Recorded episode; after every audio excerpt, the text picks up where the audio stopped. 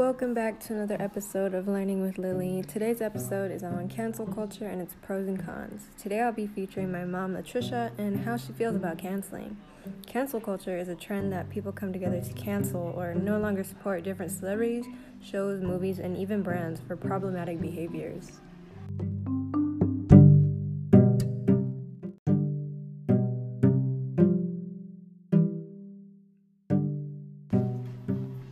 Some examples of canceling have been posted all over the media and have been trending on things like Twitter and TikTok. One of the most popular cases of canceling would be on Shane Dawson, a famous YouTuber who makes content that's supposed to be comedic. But some of his older content would be considered racist, where he uses racial slurs and even paints his face to imitate a black person. The media got a hold of all this information and even brought it up and posted it to somewhat degrade on Shane Dawson and his career.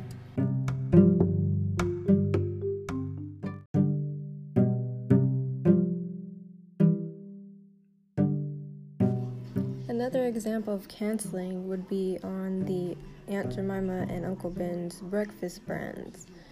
Um, it was brought up on Twitter that they were considered stereotypical and it offended some people. So, to deal with this, they brought it to the internet and were, you know, just saying how they felt about it and how it should be changed.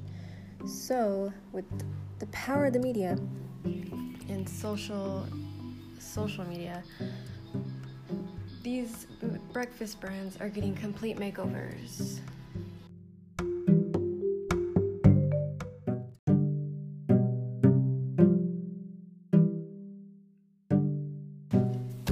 My opinion on cancel culture is kind of um, I kind of have mixed feelings because there are situations where some people or brands can be considered, you know, problematic, just like I said in the definition.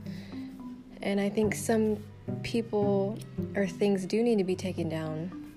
But then again, there are other situations where it's like, is the public going too far with with trying to, you know, degrade on somebody or something.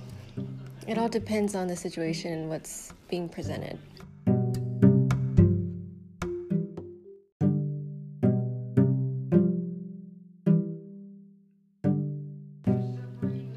And now we will have our special guest, Latricia, give her opinion on the subject. Hi. Hello. Do you know what cancel culture is? Uh, yes. Okay. Let me give you an example just to, you know, get you updated.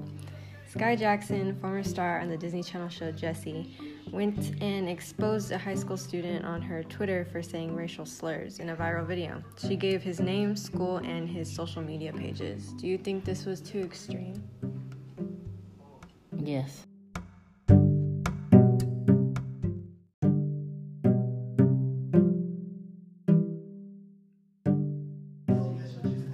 Why would you say this is extreme? Because I feel that that's putting a lot of time and energy into something that could easily have been um, just scrolled past. And ignored. Well, I don't want to say ignored because then people might say, oh, but there's a problem because, you know, the whole racial part of it. Mm-hmm. You know, I don't know what he was saying. I didn't see the video, so I really can't say. But in different situations like those, I feel like people do take things out of hand. Mm-hmm. And I partly feel it could be because of the generation nowadays. They they like the attention of people following them. Mm-hmm. Feeling And- powerful. Right. So I think people do it sometimes for that more than, you know, for any other reason. Um, so, like I said, I didn't see the video, but I can see, I mean, in a way, I. I can see how people get angry. Yeah, you get angry. You don't agree with people and stuff that they put, but to try to turn a whole community against somebody just because something you don't like, mm-hmm. I feel can be extreme.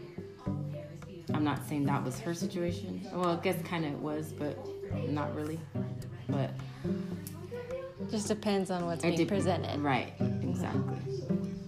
Okay, thank you for your opinion, Latricia, and we'll see you next time.